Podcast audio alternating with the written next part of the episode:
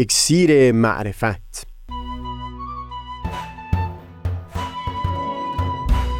مروری بر مزامین کتاب ایقان این گفتار نقشی نو تغییر در عمیقترین لایه ها از تا همامه ازلی در شور و تغنیست گوش قلب را از سروش او بی بحر مکن. از تا همامه ازلی در شور و تغنیست گوش قلب را از سروش او بی بهره مکن. گوش قلب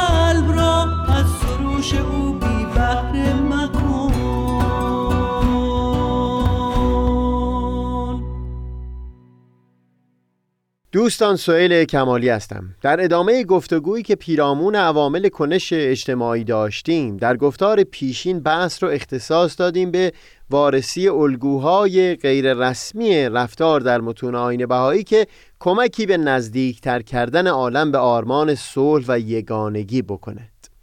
اشاره کردیم به تأکیدی که در متون بهایی بر همنشینی و معاشرت با پیروان همه ادیان شده و هم بر ازدواج با کسانی که خیشاوندی نزدیک ندارند و اینکه این ازدواج دورتر سبب الفت عالم انسانی خواهد بود. در اینجا بگذارید تاکید بکنم که این حکم به معاشرت به خودی خود تغییر در سطح هوشیاری نیست. بر اساس اطمینانی که در دل فرد نسبت به متون مقدس آین بهای پدید اومده از او خواسته شده با لحاظ کردن این الگوی رفتاری جایگزین با همین معاشرت و همنشینی اون حس وحشت که در دل افراد نسبت به صاحبان عقاید مختلف هست. یک همچو حسی برطرف بشه. همچون روشی در بهترین حالت می‌تونه شرایطی مشابه به حالت آتش بس رو میون افراد پدید بیاره. یعنی دقیقا شبیه به همون حسی که پیشترها توصیف کردیم یک فرد می‌تونه نسبت به نابرادری خودش داشته باشه در شرایط امن و امان و اوضاع آرام. اما در هنگام بروز سختی ها و مشکلات باز همون تفاوت هایی که این افراد بین خودشون احساس می کنند سبب بروز جنگ خواهد شد. صلح ماندگار لازمش پدید اومدن تغییری در سطح عمیق ترین عامل کنش اجتماعی یعنی ارزش ها یا همون بن معرفت و ادراک و هوشیاری افراد نسبت به یکدیگر هست. پدید اومدن یک همچون معرفتی که اون دیگری نه اینکه نابرادری من باشه که میبایستی با او مثل برادر خودم رفتار بکنم بلکه به راستی هم به گواه این و هم به گواه دین برادر راستین من هست. یک همچو ادراکی سبب خواهد شد تا حتی در دشوارترین شرایط هم ماندگاری این صلح تضمین شده باشه.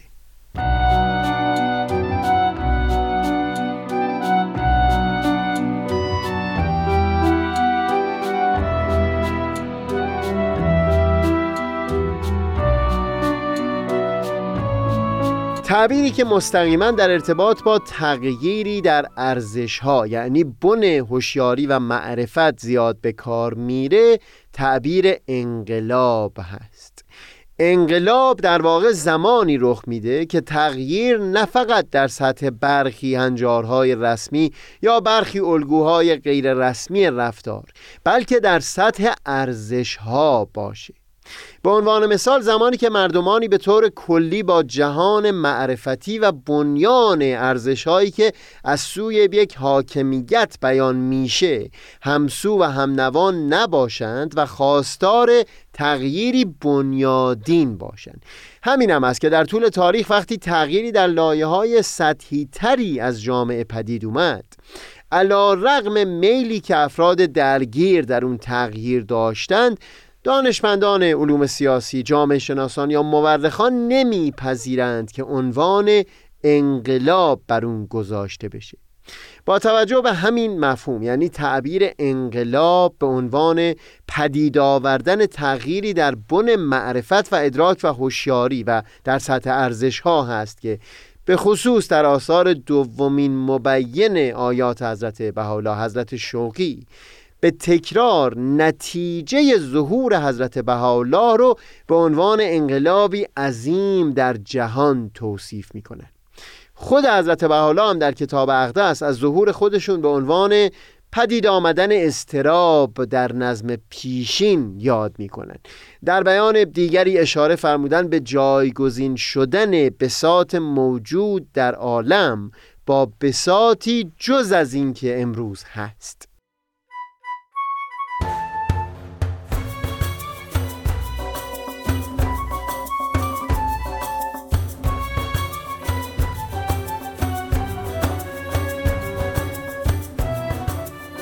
برای ورود به گفتگو پیرامون نقش کتاب ایقان در پدید آوردن این تغییر در بن هوشیاری و ادراک. بگذارید ابتدا بحثی داشته باشیم. پیرامون یک بخش بسیار مفصل در کتاب ایقان و بعدتر گفتگومون رو با صحبتی درباره تلاش کلی کتاب ایقان ادامه بدیم. این قسمت اول از گفتگوی ما الهام بسیاری خواهد گرفت از تحقیقاتی که دکتر موژان مؤمن در مقاله پیرامون مهار خشونتگرایی در ظهور حضرت باب و حضرت بهاءالله بر کاغذ آورده. در اون مقاله ابتدا بیان می‌کنه که جنبش های هزارگرا یا آخر و زمانی نهزت هایی هستند که پیشگویی های گوناگون در مورد ظهور شخصیتی آسمانی رو نزدیک می‌دانند و در انتظار وقوع اون در زمان خود باشند. به اعتقاد اونها همچو واقعی باید با انقلابات عظیمی در عالم از جمله یک نبرد ویرانگر نهایی آخر و زمانی همراه باشه و با اون روز داوری جهان یا روز رستاخیز فرا برسه و از اون پس عدالت و صلح و خوشبختی جهان رو در بر بگیره. چندین رویداد مرگبار توجه محققین رو جلب کرد به ارتباطی که بین این جنبش های هزارگرا با خشونت به نظر می رسید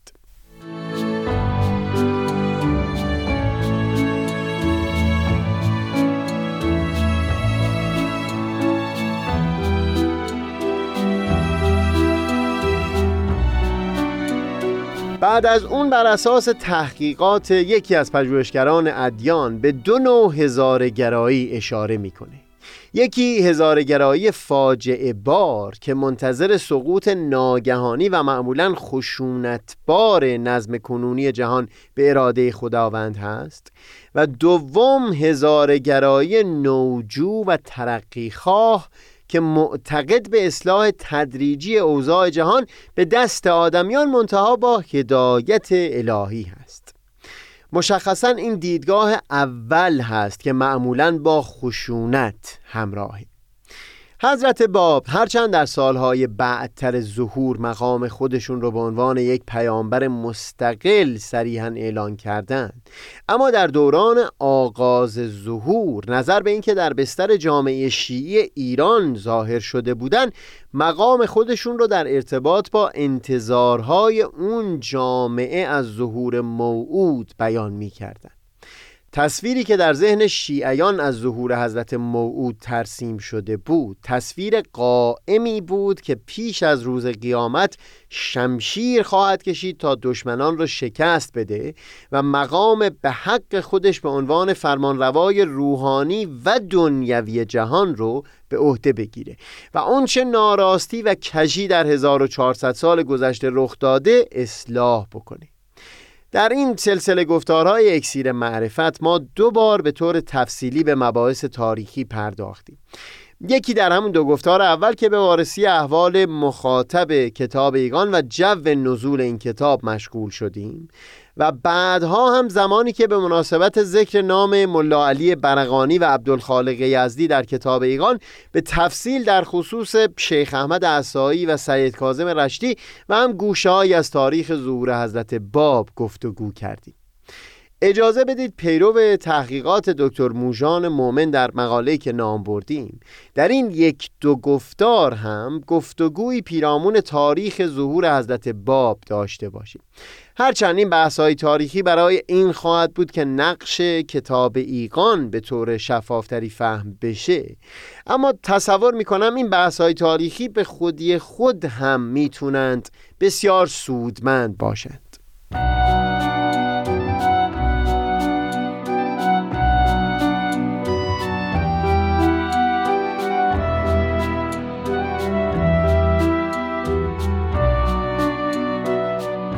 حضرت باب در سال 1844 میلادی معادل 1260 قمری با نزول بخشی از کتاب قیوم الاسما امر خودشون رو ظاهر کردند. همونطور که پیشتر بیان کردیم در ابتدا بر اساس جوی که در اون ظاهر شده بودن حضرت باب به گونه ای در اون کتاب سخن گفتن که بسیاری کسان ادعای ایشون رو به عنوان نائب حضرت موعود فهم کردند. هرچند افراد تیزبین چه در میان پیروان حضرت باب و چه حتی در صف دشمنان ایشون از نشانه های زیادی در همون کتاب متوجه ادعای بالاتر حضرت باب شده بودند. منتها همون ادعای نیابت هم کفایت می‌کرد تا علما مصمم باشند در برابر ظهور حضرت باب به مخالفت قیام بکنند چون طبقه روحانیت شیعه در غیبت حضرت موعود مدعی نیابت عامه برای اون حضرت بودند و نه تنها از این را اعتبار و جایگاهی در میان مردم به دست آورده بودند بلکه مزایای مادی مثل زکات و خمس و بخصوص حق امام رو هم دریافت می این مرحله آغازین ادعاهای حضرت باب هرچند برای علما تهدید به حساب می اومد منتها برای حکومت تهدید جدی به نظر نمی رسید تنها بعدها که حضرت باب در خصوص قائمیت ادعای خودشون رو به وضوح در مجلسی که با حضور ولیعت ناصر الدین میرزا در آذربایجان تشکیل شده بود بر زبون آوردن از این زمان به بعد حکومت هم چه بسا احساس می کرد که به چالش کشیده شده.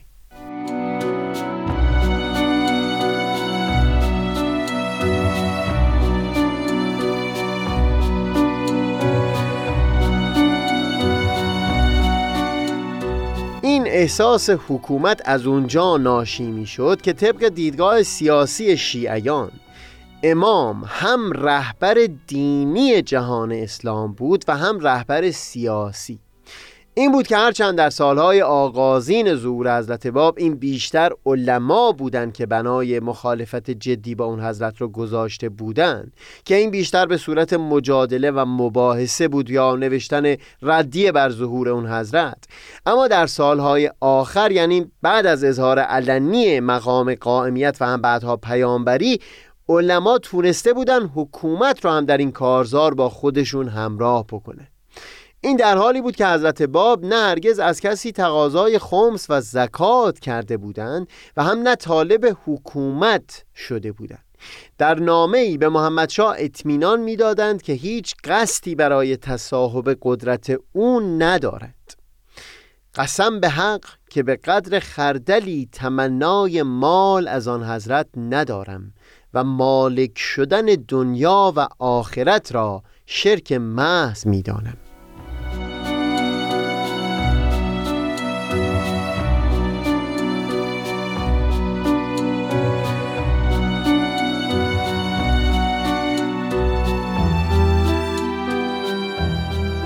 پیشتر هم اشاره کردیم که قرنها در شرح و توصیف زمان و شرایط ظهور قائم از بالای منابر به مردم اینطور القا شد که ظهور موعود میبایستی همراه با خشونت و جنگ و جهاد باشه.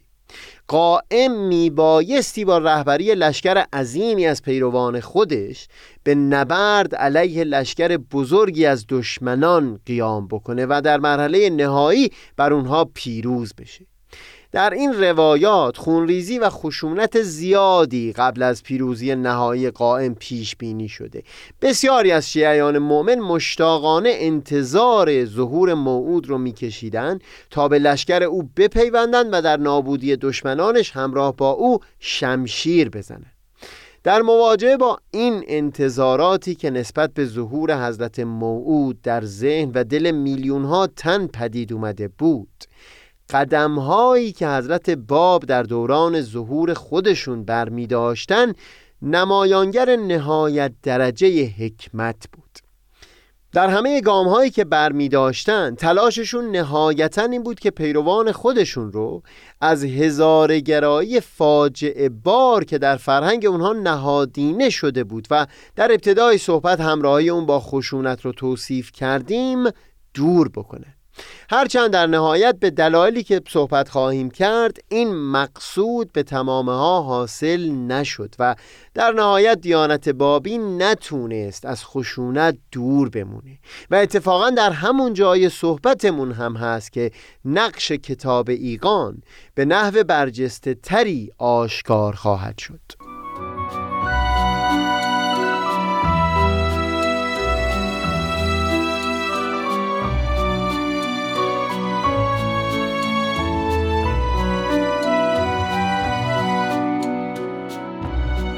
به طور کلی روش حضرت باب این بود که وعود مربوط به ظهور موعود رو در رفتار خودشون به تحقق میرسوندند.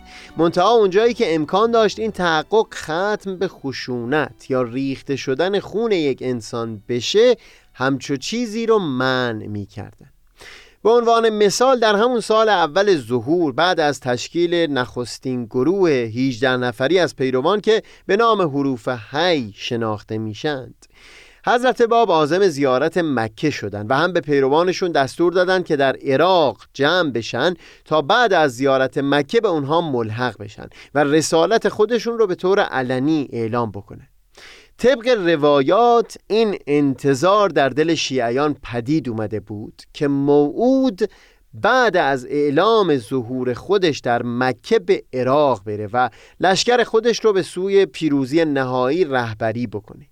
مطمئنا بابیان اولیه بر اساس همین روایات تصور می‌کردند که سفر حضرت باب به مکه و بعد از اون به عراق آغاز همون نبرد خشونتباری هست که قرار بوده به شکست نهایی دشمنان بیانجامه. بسیاری از پیروان حضرت باب در حالی در کوفه حضور پیدا کردند که مسلح شده بودند.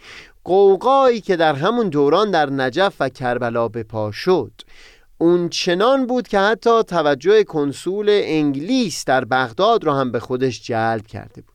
منتها همونطور که در گفتار بعد خواهیم گفت حضرت باب هم در این مورد با لغو این اجتماع و هم در چندین مورد دیگه به نحوی حکیمانه کوشیدن تا این خشونت نهادینه رو در وجود پیروان خودشون مهار بکنند. همیشه نسیم جان از مصر جانان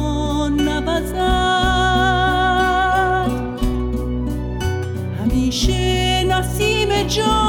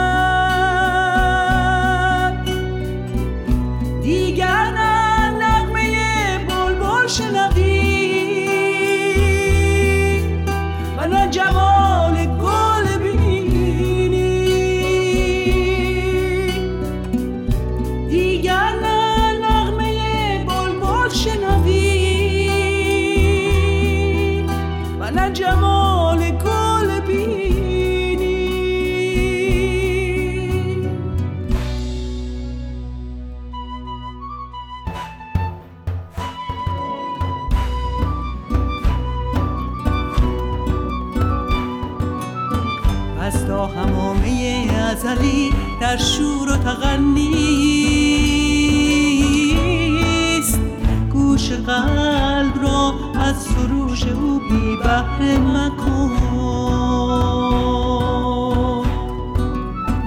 از تا همامه ازلی در شور و تغنیست گوش قلب را از سروش او بی بحر مکن. گوش قلب را از سروش او